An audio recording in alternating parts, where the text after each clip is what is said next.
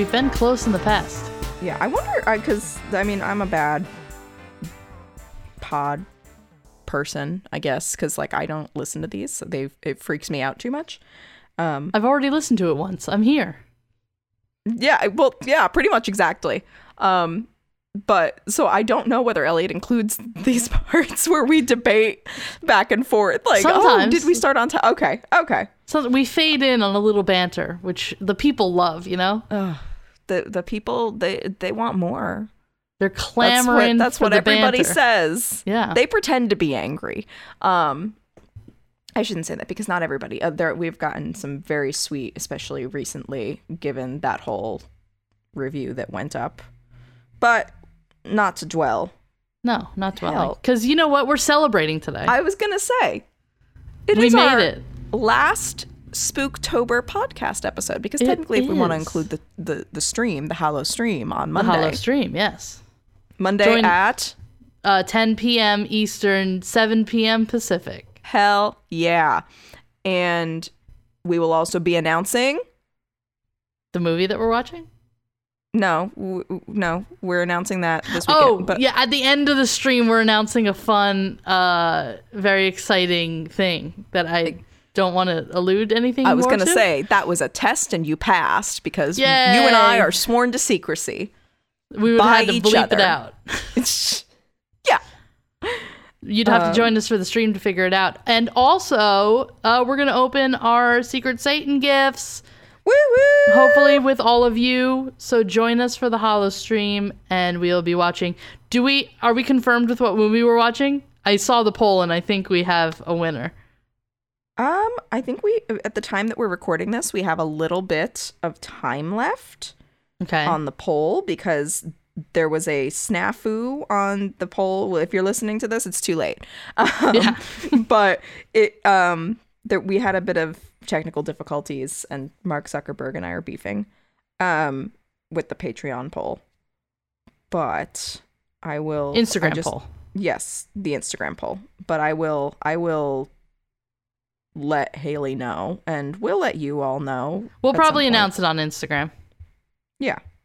and then cross-platform it to everything else. So uh, Yeah, stay tuned. But right now we've got a pretty pretty good- solid zombie pretty lead. I'm solid thinking. idea. Yes. Yes. Yeah. Um so It'll be a We'll fun see. time. We'll see you there. And uh, just as a quick update to an episode we did um, a couple, maybe a week ago, where we talked about ago. like cool stuff that's coming mhm, during spooky season. Oh, we did it towards the beginning of this month. we did.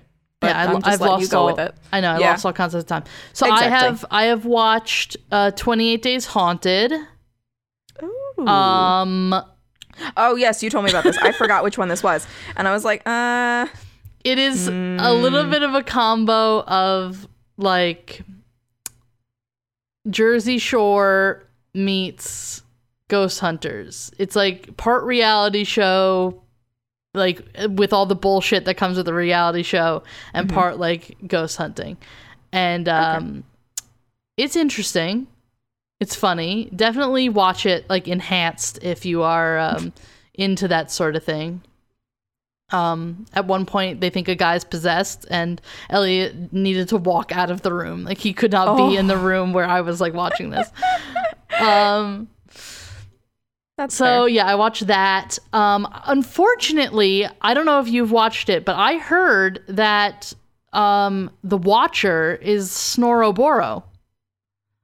Um I all right. So And I'm as a a, Jer- pansy.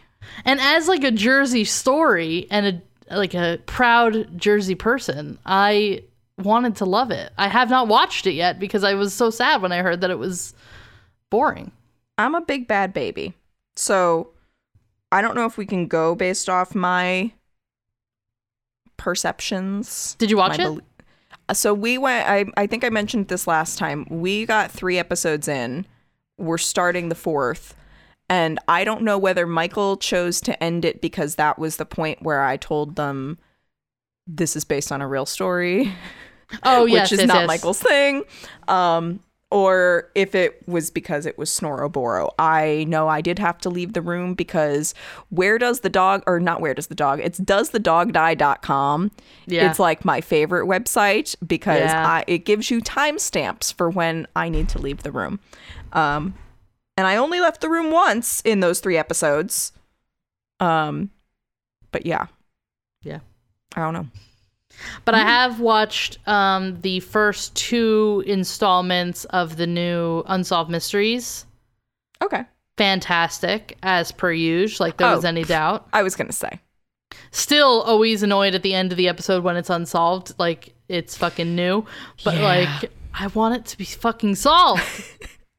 I know what's coming, but I get mad every Yeah. time. yeah, but still, it's fantastic. Our Mm-hmm. fave, uh, Skye Borgman, directed Oh. at least two episodes that I noticed. I was also doing artwork while I was watching, so I wasn't always looking up at the the credits. But um, I saw uh, her name in two episodes, which we love, Mhm. and I think that is what I've rewatched a lot of horror stuff, so I haven't like watched very much new. But yeah, it's spooky Eh. We- season, yeah. you know. We're in it. We're vibing, we're spooking. I went to a Hocus Pocus drive-in. It was Love fun. that for you. So Yeah. happy. Like, great. oh, oh, We took edibles, we wore our comfies, and we brought blankets, and we got so many snacks, and it was uh, a That's the right fantastic do it. Yeah. that's how you need Surrounded by children who weren't watching the movie, they were just running between like different cars, and we were just like zonked out of our brains, like singing Uncultured "Come swine. Little Children." yeah, that's a that's a great way to end up in jail. That's fine. It Hale. was fine. That's it's. Whatever. oh Um, God. But anyway, we have bantered too much now. We're keeping with the tradition. And we are reading some spooky stories today. Yes, we are. And you might notice uh, as we're reading, underneath these uh, stories, there's some spooky ass music. And um, I will say that was created by our very own Michael J. Quick. I know them. Can they? Um, I love them. Can they contact the Michael Us? for any musical needs? You can you can contact the Michael for any musical needs. How would one do that? um one could go to their website, I think. Is it michaeljquick.com? I'm about to tell you because I'm a great partner. Do do do. It is. It is michaeljquick.wordpress.com. WordPress. You press the word. Um, WordPress.com. All right. But actually, let me do a quick little Google and and because everybody, anytime I have to fill out like a form or anything like that, they always assume that I am kidding, and I am not. Um, they might come up. They might come up if you Google them. Okay. Um, because they're coming up for me. Also, weirdly, they're, They're coming up. Coming up. they're coming up as at michaeljquick.com. So I think I actually fucked that up and I have their old website saved. Perfect. So it's just michaeljquick.com. they went for the the full website, not the WordPress. I'm I'm too cheap for that. I mean, good for them. Yeah, But- but, their contact stuff is on there. If you need music for anything, uh, I mean, our, or our sound theme song, mixing. yeah, our sound mixing, our theme song, is- Podcast shit, all of Yeah. it. it's it's great. Our So- theme song did it. We've had babies take their first steps to it. Wish I was kidding. The police are coming. Yeah, We, it's been called totally twerkable. it is. But yeah, yeah, nothing but rave reviews. Be, yeah, y'all be the judge. That's the one thing. Yeah, I've I've we've gotten no negative reviews about Michael's music. yeah, yeah, I'll say that. Um, so we're gonna dive right into our stories. Mhm. Uh, we never introduced the podcast, but you know what it is. Oh, Come this on. is crime culture. hey, I mean, if you clicked it, you know that's Haley. it's your own fault. I'm Um, Caitlin. All right. do you want to start? I can start. You can start. We can start. Everybody can start. Let's let's both read ours at the same time. That's the way to do it. I'll have Elliot mix it so mine is coming out of one ear and yours is coming out of the other There we go. And then your brain can just fucking explode. Unless you are neurodivergent, my friends. Um, All right, you start. All right, I will start. So, we're, first up, we're going to talk about the red spot. The red spot. It, a version of it was featured in Scary Stories 3 More Tales to Chill Your Bones, and it was also featured in the Scary Stories to Tell in the Dark movie. Um, and it is, fun fact, one of my personal nightmares. Um, so, getting right on into it, Do it. I'm just I'm pausing for effect, not because I accidentally closed out of my tab. Okay. I like the effect. You're welcome. One night, a young girl was sleeping in her bed when a spider crawled across her face. It stopped for a few minutes on her left cheek and then went on its way. When she woke up the next morning and looked in the mirror, she noticed a red spot on her cheek. What's this? she asked her mother. It looks like a spider bite, her mother said. It will go away, just don't scratch it. Soon, the small red spot grew into a big red boil. Duh, We've all been there. Uh, puberty, am I right? Mm-hmm. Look at it now, the girl said. It's getting bigger. That sometimes happens, her mother said. That's what she said. Mm-hmm. It's coming to a head, the mother said. That's also what she said. Mm-hmm. In a few days, the red spot was even larger. Look at it now, the girl said. It hurts so much and it makes me look so ugly. Girl, me too. Mm-hmm. Her mother said, "We'll we'll have the doctor look at it. Maybe it's infected." But the doctor couldn't see the girl until the next day, so that night she decided to take a nice, relaxing bath.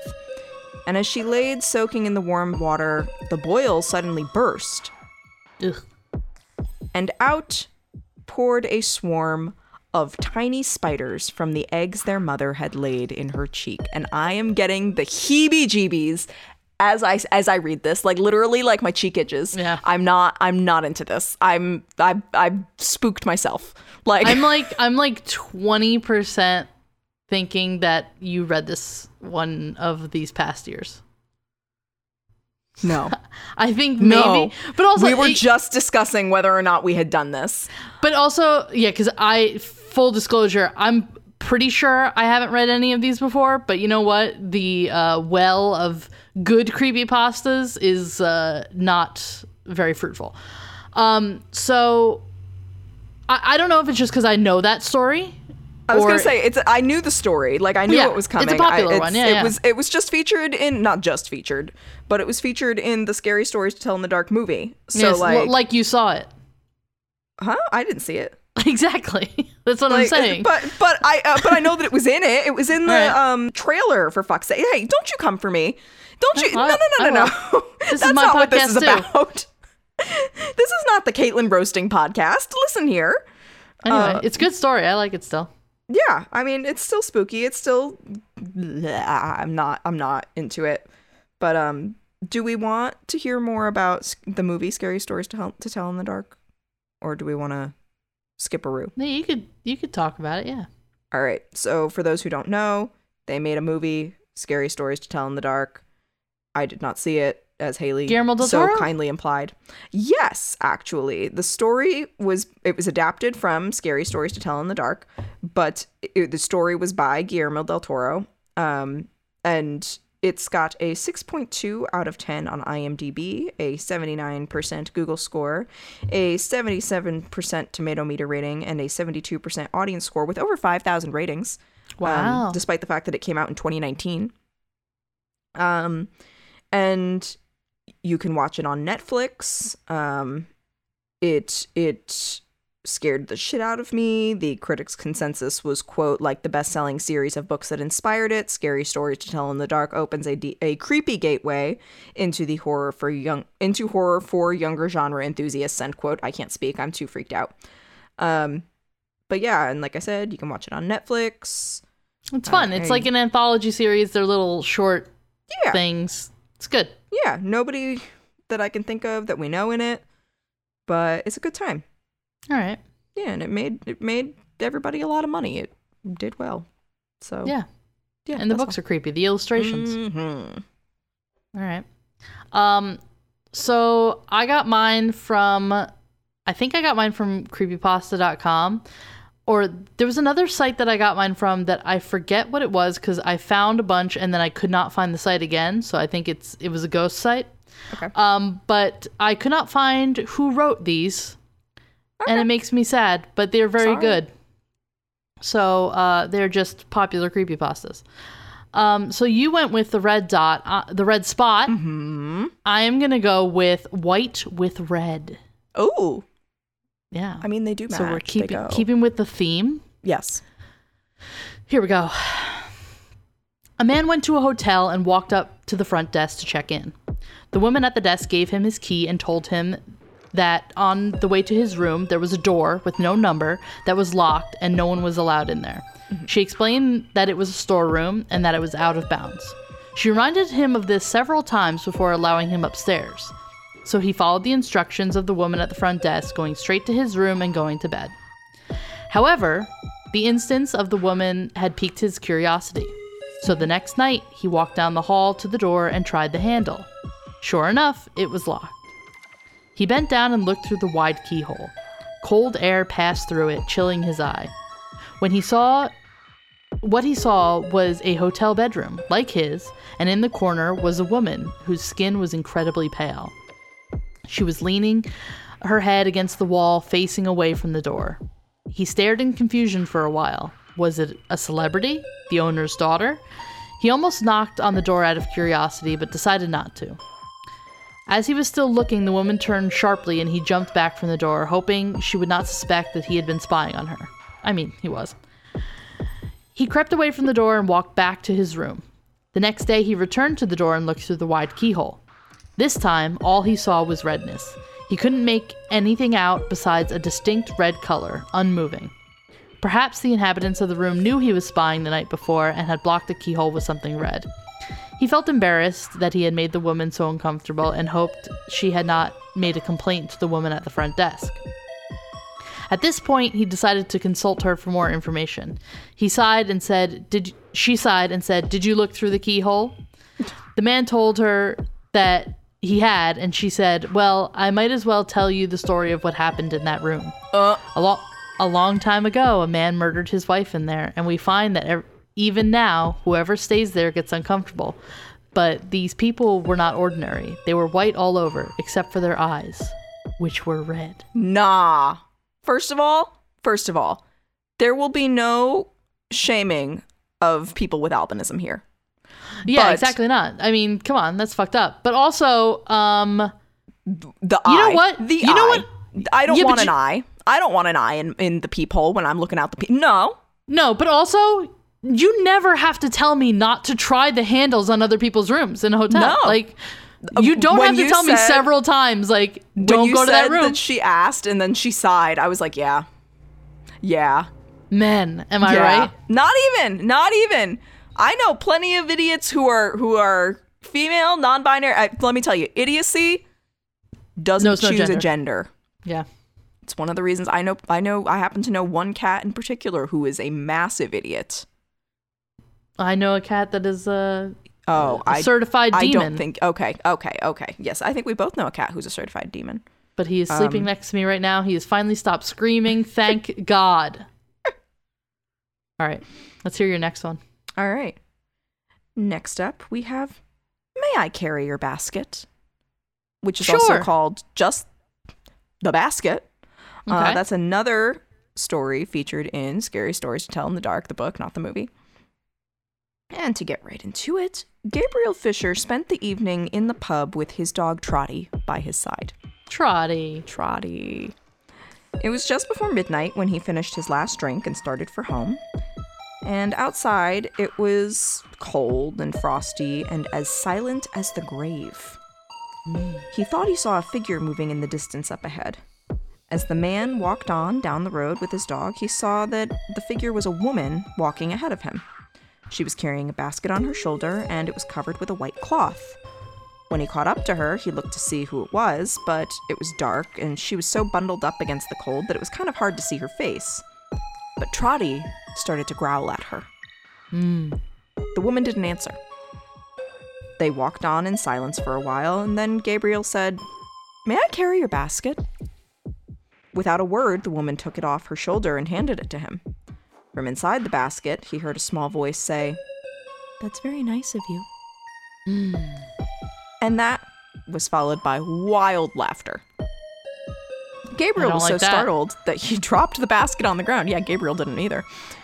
The white cloth slipped off and out rolled a woman's severed head. He looked down at the head and he stared at the woman. It's it's it's it's your head. He cried in horror. His dog Trotty gave a howl and fled in terror. I mean, smart. Yeah. As the woman stooped down to pick up her head, Gabriel took off running too, but the woman chased after him, holding her head in her hands. Huh. Mm-hmm. He could hear her footsteps behind him. She was gaining on him. Then Huh. he looked down and noticed something rolling along the ground beside him. It was the severed head. No. With a ghastly laugh, the head rolled in front of him, trying to trip him up. Gabriel managed to jump over it, but he could hear the slap, slap, slap of running footsteps behind him. Then the head sprang into the air and sank its teeth into his ankle. I would like to pause Oh. here. Like, did she punt the head? Like, what? How did the head, of its own volition, like, is this like a thing from the Addams family situation? Anyway, Also, if she's running and gaining on this man without a head, um, maybe she didn't need help with the basket.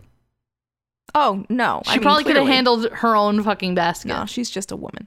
Um, but Gabriel screamed with pain after being bitten on the ankle and shook Yeah. the head off. He tried to run faster, but the woman's body and his head and her head stayed right on his tail. The head sprang into the air again and bit him into his other leg. He let out another scream and kicked the head away, and just then, Gabriel came to a small stream. With a mighty effort, he leaped across it and kept running, not daring to look back until he got home. When he returned, his dog Trotty was waiting at the house. Good dog. Gabriel looked back into the darkness, but the headless woman and her severed head were gone, and he never saw them again. Well, damn. But the dog made it! The dog made it, and also, did he get tested for fucking rabies after getting bit by a weirdo head? I mean, I would. I, I, I mean, I'm not saying that he he shouldn't, but I don't know that he was. I don't know that that was the priority. Yeah. Yeah, I agree with that. Like, I mean, you got you got other things to worry about. You just had a severed head chase your ass. Like, it happens. All right. It happens. All right. Um, Entertain my next one is called Tourist Trap. Ooh. And here we go. In rural Wisconsin, there was an old abandoned park. Built in the 1920s, it served as the town's gathering place for everyone. That is, until a newly developed train and tunnel for tots ride was installed in 1932. Train and tunnel for tots. I love it. TTTTT. It was an innocent looking childish train with one main mechanized head car and three small trolleys pulled behind it. It went around some loops before going into a small tunnel. But this is where the story gets weird. There was numerous cases of child deaths that year, all of them happening after the ride after the child rode on the train system. Some kids disappeared without explanation during the ride in the short tunnel, about 10 feet. And others went comatose after leaving, only to die from sudden unexplained death syndrome shortly after. Isn't that Uh, SIDS? No, that's sudden infant death syndrome. This is sudden Oh, unexplained SUDS. death syndrome. Okay, never mind. Yes. It's a real thing. It's terrifying. oh God. Um, one, upon exiting, was found to be simply dead. Also, why would they keep the ride going after that? But who's to say? Money. Her dress was covered in what looked like small bloody handprints. Some killed themselves by scratching at their throats until they bled out, and one of them even killed another child before hanging herself with a razor wire at the family farm. The park was closed and the town's popularity as a tourist town plummeted. Recently, a team of scientists were sent to the park. They taped a video camera to the train and put a crash test dummy in with it before sending it on its way onto the tracks. When the train left the tunnel, it was empty except for the camera. The video was completely black with very faint sounds of distortion and gurgling. The last 10 seconds were nothing but static, save for the sound of children laughing. nah. Mm-mm. Yeah. I Fuck don't do stuff, man. children laughing. I just don't.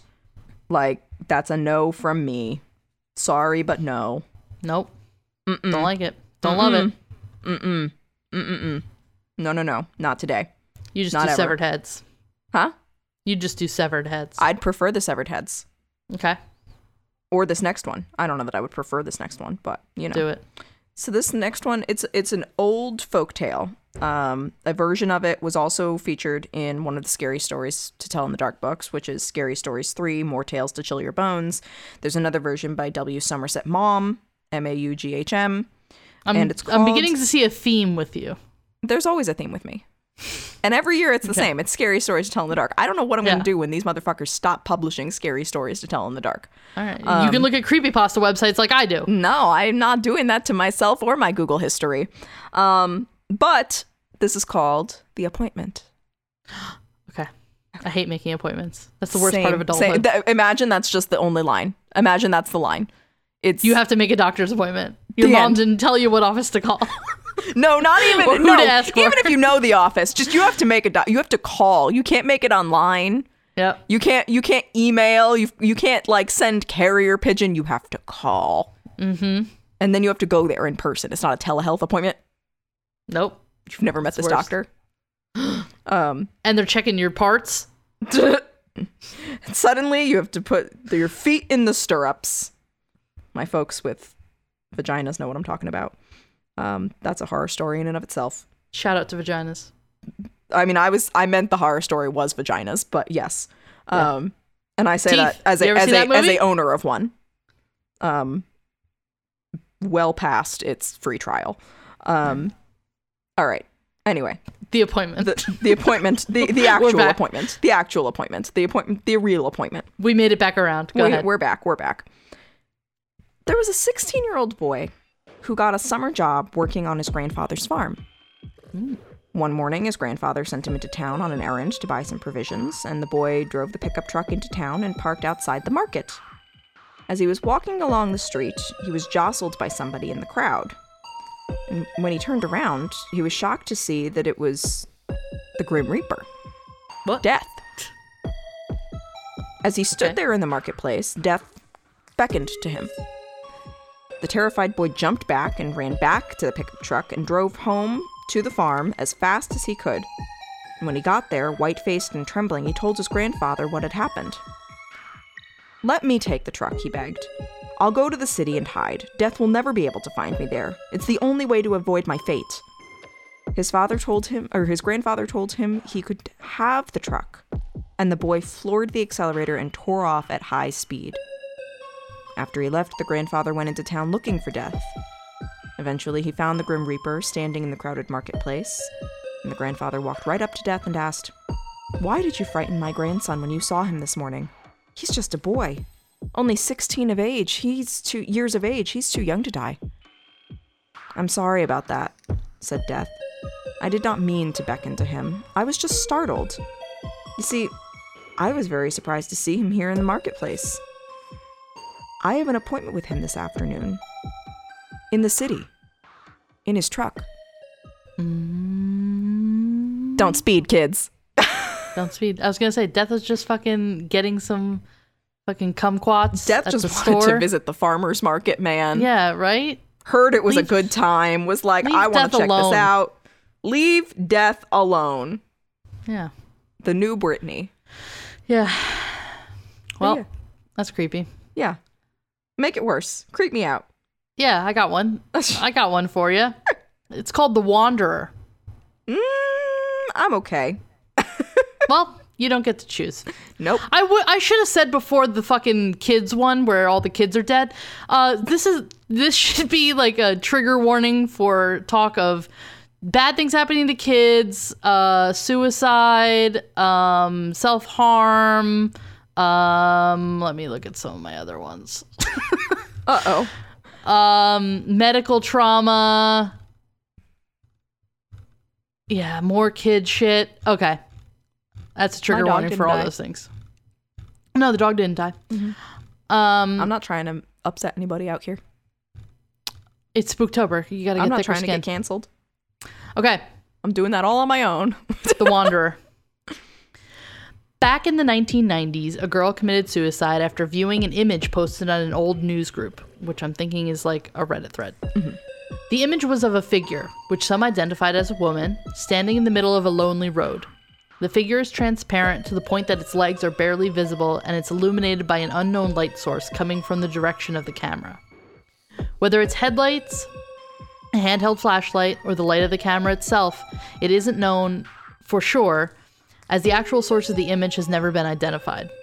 No facial features can be made out, but the figure is most easily identified by its long, bony appendages, which partly resemble a spider's legs. Those who have seen the image or know of its existence have come to know the figure as the Wanderer. The first known Wanderer account occurred in 1996. Jane, a college girl, was visiting her family during the holiday season and had an interest in the paranormal. She saw the Wanderer image on a news group along with the message reading, Do you see me? I can see you too. Dozens of other users saw the same post. Most didn't think much of it, just that it was somehow funny, maybe. Some actually complained that they had experienced headaches um, while they were looking at the image, and similar claims that they have been made by others since. According to Jane's family, she suffered from nightmares in the nights after seeing the image. She claimed that she would wake up and see the Wanderer outside her window. Sometimes it would scrape the glass with its spider like limbs, but usually it would just stand there and stare at her.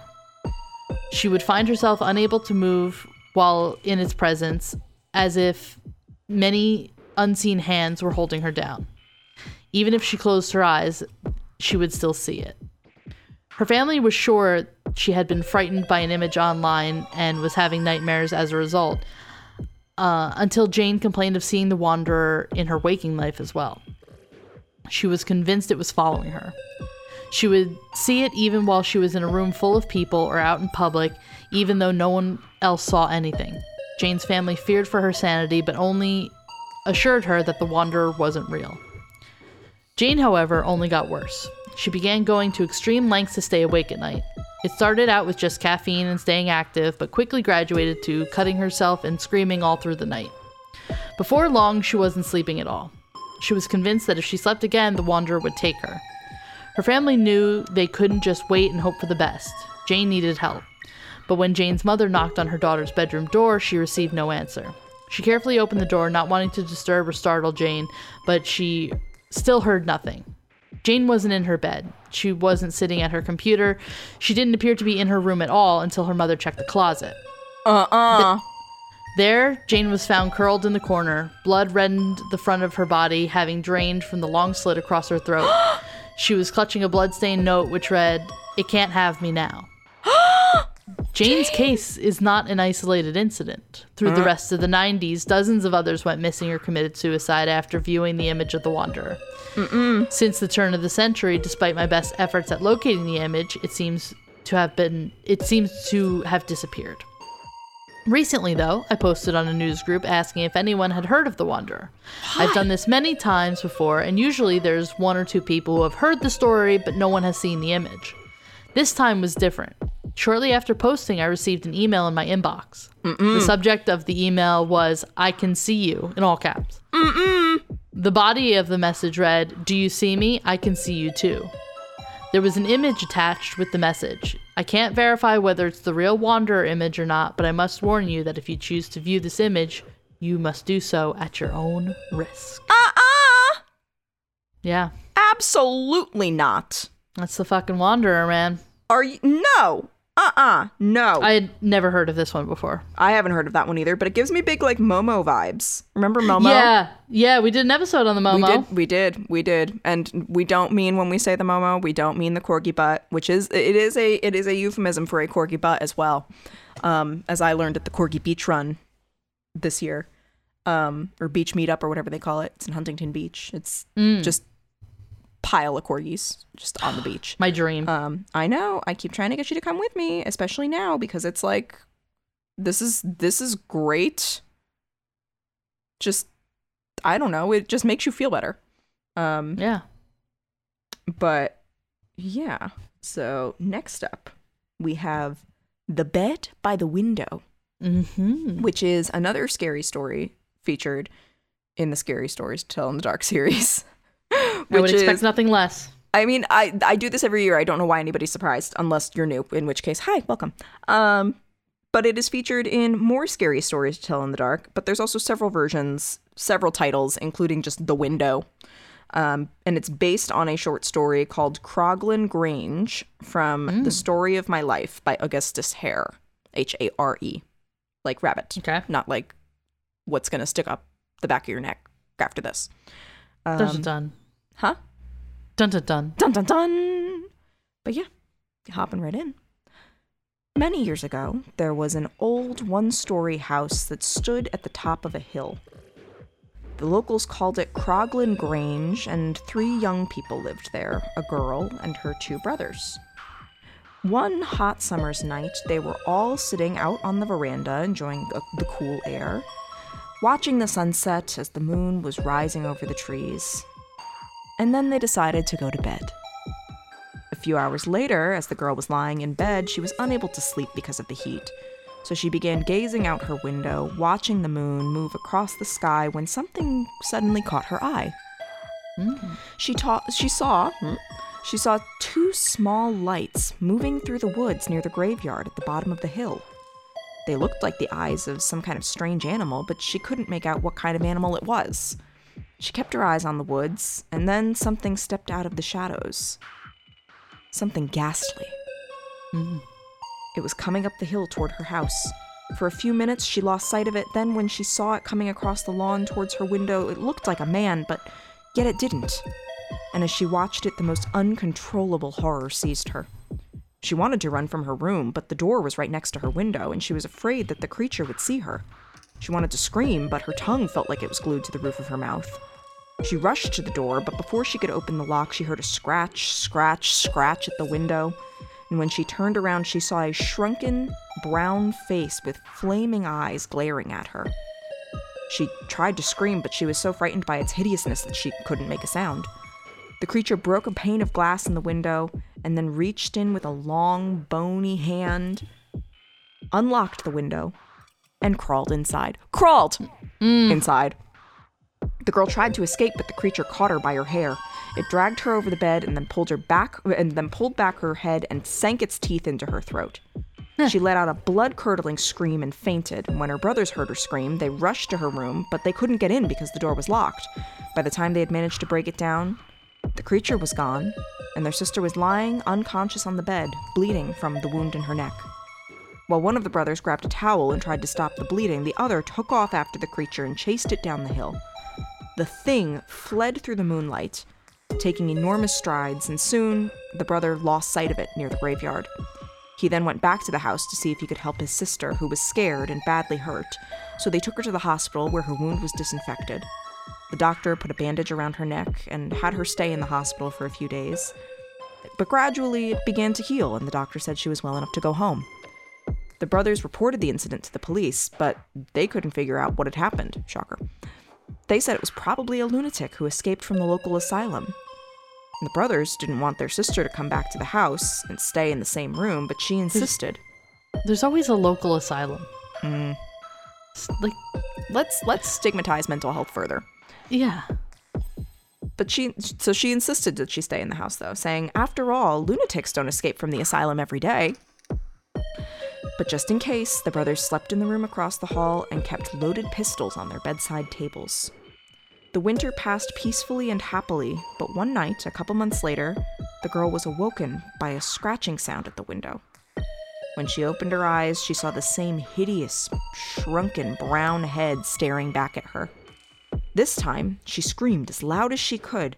She screamed with all her might, and her brothers grabbed their pistols and came running. The creature took off, but the brothers chased it down the hill. One of them took aim and fired a shot at it and hit it in the leg. The creature fell over, but it got up and managed to limp over to the graveyard wall. The brothers watched as it scrambled over the wall and seemed to disappear into an old burial vault. The next day, the girl and her brothers went down to the church and demanded that the priest open up the burial vault. Inside, there was a horrifying scene. The coffins had been broken open, and bones and rotting flesh were scattered all over the floor. Only one of the coffins had been left intact. When they opened it, there laid the same withered, shriveled, hideous creature that had attacked the girl. When the priest examined the corpse, he found a bullet in its leg. They did the only thing they knew of to rid themselves of a vampire. The priest built a roaring blaze outside the vault, and then the brothers dragged the shrunken body and tossed it on the flames. And they watched the corpse burn until there was nothing left of it but ashes. The hmm. end. All right. You know, just spooking. Just That's creeping. spook. That's spook. It's That's giving spook. spook. It's giving spook. Yeah, I like it. I'm into it. I'm here for it. Uh, my next one is called uh, Blood Freezing Experiment. And this gave me like real uh, Russian sleep experiment vibes. Do you remember Uh-uh. that story? I do. yeah. So this is kind of like that. Ready? Yep. Okay. In 1944, the British Secret Intelligence Service, the SIS, tried developing a chemical that would affect the blood of a human being. A copy of this lab report can be found somewhere deep within the old MI5 building in London.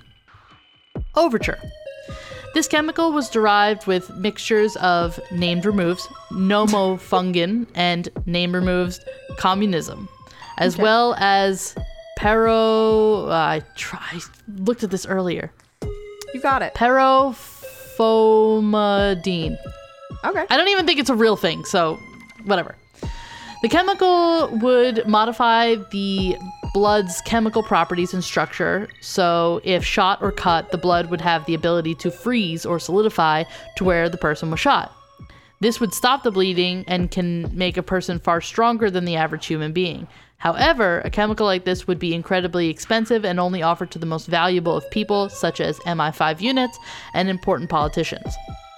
Other things that have to happen in order for the blood to solidify include increasing the amount of blood plasma from 55% to 59%, modify blood cells when oxygen oxygenated uh, constitute percentages of 96%. Therefore, the subject has to breathe deeper or more often.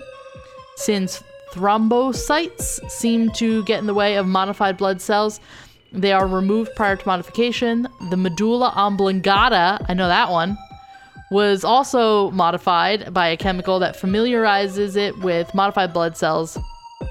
Also, since the blood cells expand when solidified, 4 to 6% of the normal blood volume must be removed. Blood vessels, of course, are changed a slight bit by the chemical as well in order to handle the heavier cells. That's just the, the preamble for what they're going to do. Procedure Test sub- test subjects can be male over 21. Subjects are compensated with 35,000 euro. The subject will be provided with hospital beds and some entertainment. The subject must remain on an EKG and his heart monitor must be watched at all times. Once the chemical is introduced to the subject, he must be monitored for 24 hours. No food must be given until the 25th hour. All requests made by the subject in the first 24 hours must be ignored. Beginning with the 25th hour, the subject may be given painkillers and proper meals. Patient must be continued to be monitored until the 72nd hour. After 72 hours, the subject is escorted to a test room. The subject is to be bound and sedated. The left arm is to be cut open 4 inches, and the right arm is to be shot by a 45 automatic. Huh? Observe the effects. They're trying to see if the blood will stop. After hour 144, the subject is taken to the test room again. The subject is to be shot in multiple places without sedation. Each place and effect is to be observed and recorded. So that's what they're gonna do. I'm all right, thanks. Experiment. The I'm three good. subjects. Well, here we go. So, the three subjects were males 22, 23, and 29. The subjects also swore to secrecy. Uh, I don't think that is the legal term. Uh, just do swearsies, pinky promise. Um, the chemical was don't know. successfully administered to all three subjects. Within the first hour, all three of them started screaming in agony. Surprisingly, this stopped by hour three. Subjects one and three requested a copy of a King James Bible after hour six, but it was denied. The fellow researchers decided that this meant they believed that they would die. Subjects 1 and 3 were granted a copy of the King James Bible after hour 25. Painkillers were also administered to all three subjects. After 72 hours, the subjects were taken t- into the test rooms. The three seemed delighted to leave the room. After sedation, each subject had his arm cut, his left arm cut open with a scalpel, and his right arm shot by a 45 automatic. When the scalpel penetrated subject one's skin, it reacted with the dark, amorphous, solid substance, filling the cut almost as fast as the skin was opening up. It sealed so fast that the scalpel stuck in his arm. The injury caused by the 45 automatic bullet was sealed by the dark amorphous blood within three seconds. The results were the same for subjects 2 and 3. After 84 hours, all three subjects were uh, started to act unusual. Instead of using the entertainment around them, they sat on their beds and groaned, as if they were sad or ashamed. Subjects failed to make eye contact. After 110 hours, subject 1 passed out. Blood tests could not be run because blood was solid and amorphous. The only thing that was determined was the pH of the blood, which was at a 5, was far more acidic than usual. A researcher was sent in after 127 hours Yeah. to take blood. To the movie, right? But um, go ahead. the, the to take blood tests on all three subjects. Subjects have become increasingly silent. All three subjects have shown signs of aggression. The doctor found the pH values to be 4.3, 4.6, and 4.4 for subjects 1, 2, and 3, respectively. pH values were decreasing. A blood test was taken at 140 hours. The pH values haven't changed. The experiment will continue as planned. At 144 hours, subjects were escorted to the test room. The three subjects looked far different from the beginning. The skin had turned to a shade of gray, and their skin looked noticeably thicker. Their eye colors have changed to a pure black, and they were bloodshot. the experiment will continue as planned, but the chemical must be remodeled before repeating the experiment. I don't like this. Before opening fire on subjects 1, 2, and 3, they showed inhuman strength. They immediately pou- pounced on their attackers and used their teeth as a most effective weapon. Six armed men lost consciousness as their attackers touched their teeth to their skin. Oh. One arm was devoured by the subjects. Uh uh When MI5 agents entered to neutralize the room, the subjects were reported to be missing. The chemical must have had a negative effect on the medulla oblongata, causing aggression. The chemical also affected the salivary glands. Superhuman movements were caused by the enhanced blood cells within the muscles. The subject's lust for human flesh is unknown. Locations of subjects 1, 2, and 3 are currently unknown. Research for this project will be discontinued. Evidence, including the laboratory report, will be classified as SIS top secret. You don't fucking say. God And that's damn. that. All right. That's that's a mega spook right there. That's a that's a hell no from me, dog. Um, because we have something planned for our finale. Haley, do you Yeah? want to do your next one now, or do you want to? What do you want to do? We uh, planned this. yeah, I could do my next one. My next one's kind of short. That's okay. Uh, it's a classic. we I'll love say. a classic. I've definitely heard this one before. I don't think I've said it though. Okay. It's called Lightning. So here we go. Okay. We had just moved into a little ranch house in the suburbs. Storybook neighborhood, quiet, friendly neighbors, picket fences, the whole nine yards. Suffice it to say that it was supposed to be a new start for me, a recently single dad, and my three year old son. A time to move on from the previous year's drama and stress. I viewed the thunderstorm as a metaphor for this fresh start. One last show of theatrics before the dirt and grime of the past would be washed away. My son loved it anyway, even when the power went out. It was the first big storm he'd ever seen. Flashes of lightning flooded the bare rooms of our house, imparting unpacked boxes with long creeping shadows, and he jumped and squealed as the thunder boomed. It was well past his bedtime before he finally settled down enough to sleep. The next morning, I found him awake in bed and smiling. I watched the lightning in my window, he proudly announced. A few mornings later, he told me the same thing. You're silly, I said. It didn't storm last night. You were only dreaming. Oh, he seemed somewhat disheartened. I ruffled his hair and told him not to worry, there would be another storm again soon. Then it became a pattern. He would tell me how he watched the lightning outside his window at least twice a week, despite there being no storms. Recurring dreams of that first memorable thunderstorm, I figured. It's easy to hate myself in hindsight. Everybody assures me that there's nothing I could have done, no way I could have known, but I'm supposed to be the guardian of my child, and these are useless words of comfort. I constantly relived that morning, making my coffee, pouring milk over my cereal, picking up the newspaper, and read about a pedophile local authorities had just arrested. It was front page stuff. Apparently, this guy would select a young target, usually a boy, stake out the house for a while, and take flash photos of them through their window while they slept. Sometimes he did more. My stomach sank as the connection was made. At the time, it was merely something from a child's imagination. In retrospect, it is the scariest thing I've ever heard. About a week before the predator was caught, my son came up to me in his pajamas. Guess what? he asked. What? I asked. No more lightning at my window. I played along. Oh, that's nice. It finally died down, huh? No, it's in my closet. I have yet to see the photos the police have collected. I'm sorry. Yeah.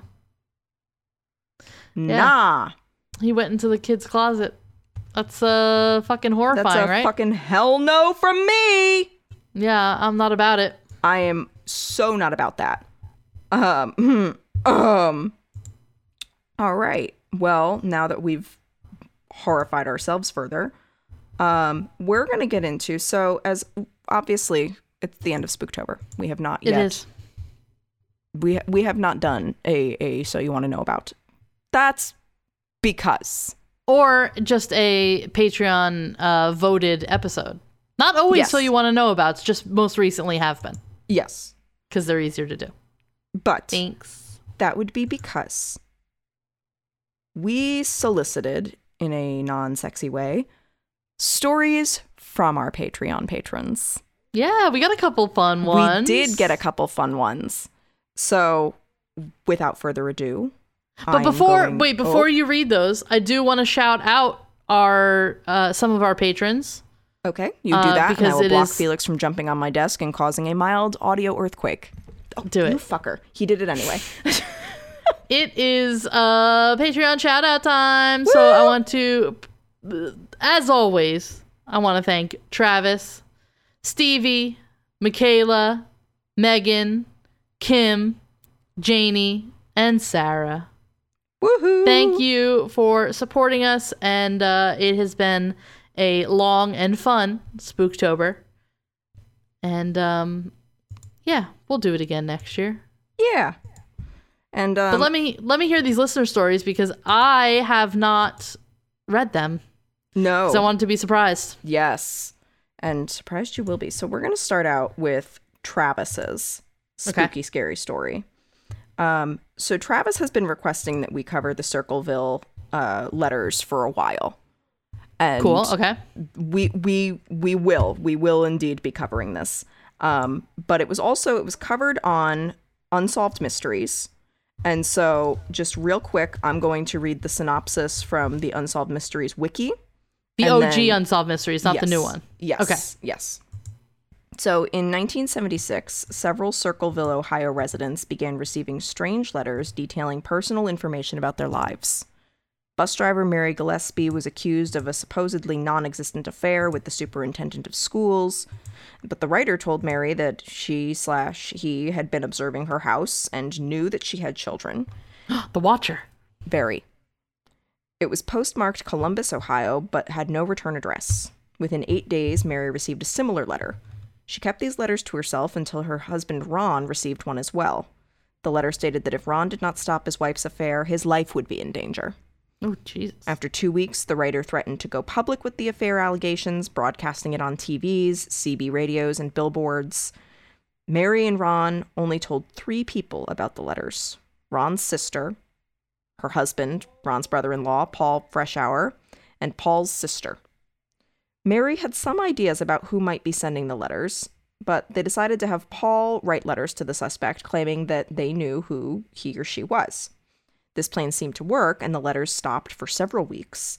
But that changed on August 19th, 1977, when Ron received a phone call from the alleged writer. The call seemed to configure Ron's suspicions on the identity of the writer. He grabbed his gun and then left his pickup in his pickup truck, even though the writer claimed to have been watching the truck. And a few minutes later, Ron was found dead in the pickup truck, crashed into a tree. Mm. Investigators later found that Ron had fired at least one shot from his gun before crashing. Mm. Sheriff Dwight Radcliffe questioned and eliminated at least one suspect in the case before ruling Ron's death an accident, claiming he had lost control and crashed while driving drunk. However, several residents soon received letters that stated Sheriff Radcliffe had been involved in a cover up. According to Paul, Sheriff Radcliffe had initially agreed that the death was a result of foul play. However, he allegedly changed his mind when the suspect passed a polygraph test.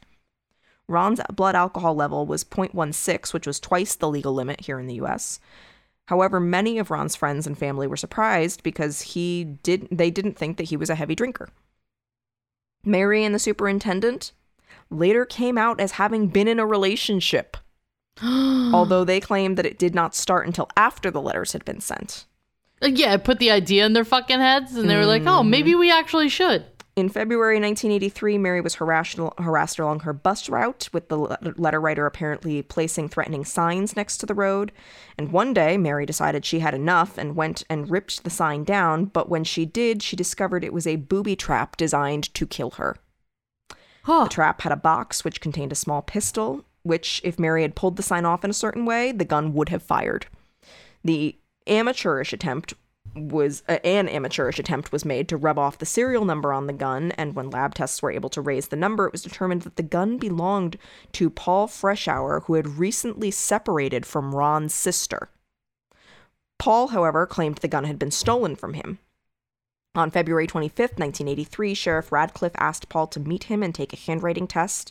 He asked Paul to try and copy the handwriting from the letters, and Sheriff Radcliffe had him write the letters while repeating them verbally.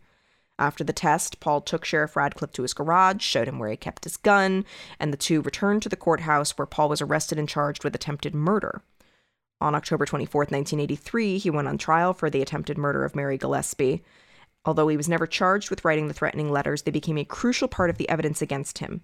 A handwriting expert was brought in to testify that Paul was the letter writer, and Mary also testified that she believed he was the writer after his wife has, had visited her with the same suspicion. Paul's boss also testified that he was not at work on the day that the booby trap was found. Paul had an alibi for most of the day, however, he never took the stand in his defense. Proclaiming his innocence, he was convicted and given a 7 to 24 year sentence. While there, he himself began receiving letters from the writer, who was determined mm. to keep him there. Others still received letters, still postmarked from Columbus, even though he was in Lima. Lima? Lima. Even though he was in solitary confinement, the letters kept coming. When Paul became eligible for parole in December 1990, he was denied because of the letters, even though there was no way he could possibly be sending them. In May 1994, he was finally paroled and continues to maintain his innocence since then, but the author of the letters has never been revealed. However, when Unsolved Mysteries covered this case, they received a postcard. yeah. Which read Forget Circleville, Ohio. Do nothing to hurt Sheriff Radcliffe. If you come to Ohio, you you L sickos will pay. The Circleville writer. And this is written in like square font, uh, like like as if they tried to like write it in Courier, but it's all yeah. very square letters, which is also very different from the first two letters in terms of handwriting, but it okay. is the same at handwriting as the letter to Paul Freshour. Interesting. Um, but okay. so Travis Travis shared that story and was like, "Hey, like this is a thing," and he's been requesting it for a while. So to a degree, we have done it. But if we decide to do it to expand upon it in the future, it's very watcher. See, it is very watchable, but it's also one of those things that like like makes me not want to cover it a little bit. It sounds like one of those things that like if They're you do talk about us. it, yeah, like that's kind of freaky. I don't know about that. I don't yeah, like that. That's fair. Um, but next, it's like up, cover like oh, I will ahead, never co- I will never cover any like mafia stuff. I'm yeah. not fucking with that. Yeah. No, thank you. I don't no, I will not. I will not fuck with mafia stuff. I will not fuck with uh, cartel stuff. No, thanks. Nope. All right. All right. So next up, we have Camilla's story. Um, so, and we had touched upon this a little bit when we talked about Brenda and Erica Lafferty, and she had given us permission to share her story. So I am going to share that now. Let's do it. All right. So, as a child, I have a strong memory of my mother telling me my older sister had a friend who was murdered because of our religion. I am a member of the Church of Jesus Christ of the Latter day Saints. It stuck with me, and I often thought about what I would do if a gunman said, If you deny God, I will let you live. As a kid, I pictured myself dying saying I believed in Christ.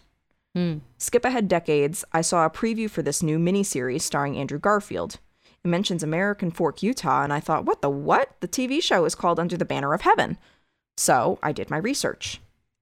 Alan and Brenda Lafferty with their daughter Erica So, Alan's brothers, Dan and Ron Lafferty, had started their offshoot of the church. They believed they were prophets and need to take over the religion. Don and Ron were trying to convince Alan that they needed to bring back polygamy, which in 1984 was no longer a practice of the religion. They decided Brenda was the problem, and if she was gone, their brother Alan would join their new religion. On July 24th, 1984, Don and Ron went to the Lafferty home and slit the throat of 15 month old Erica and beat and strangled Brenda. My parents were next door neighbors to Alan and Brenda. That is wild. I've got chills, but I'm still going. She's not Yeah. done. Camilla's not done. Yeah. My mom told me since I researched and asked her, hey, do you know about this? My sister and Erica would play in the nursery at church. Mm. My mom and Brenda taught primary at church together. And and for those who didn't listen to the previous episode um, on this, primary is like Sunday school. Yeah, yeah. Um, my parents told me a month prior they had moved from American Fork to California, and they were on their way back to Utah to visit Brenda and Alan. My mom had painted a picture of my oldest sister, and my mother needed pictures of Erica so she could paint a portrait for Brenda. On the drive, they heard the news of the murder on the radio. On the way there. My parents were shocked and grateful to find out. My mom said attending the funeral was surreal. She said, I have never seen so many police officers in one place, but the whole funeral was surrounded. Alan was a wreck because he knew his brothers had killed his family. Yeah. My dad said it was a scary time because so many members of their ward were targets and under protection. My mother did the painting of Erica and gave it to Alan.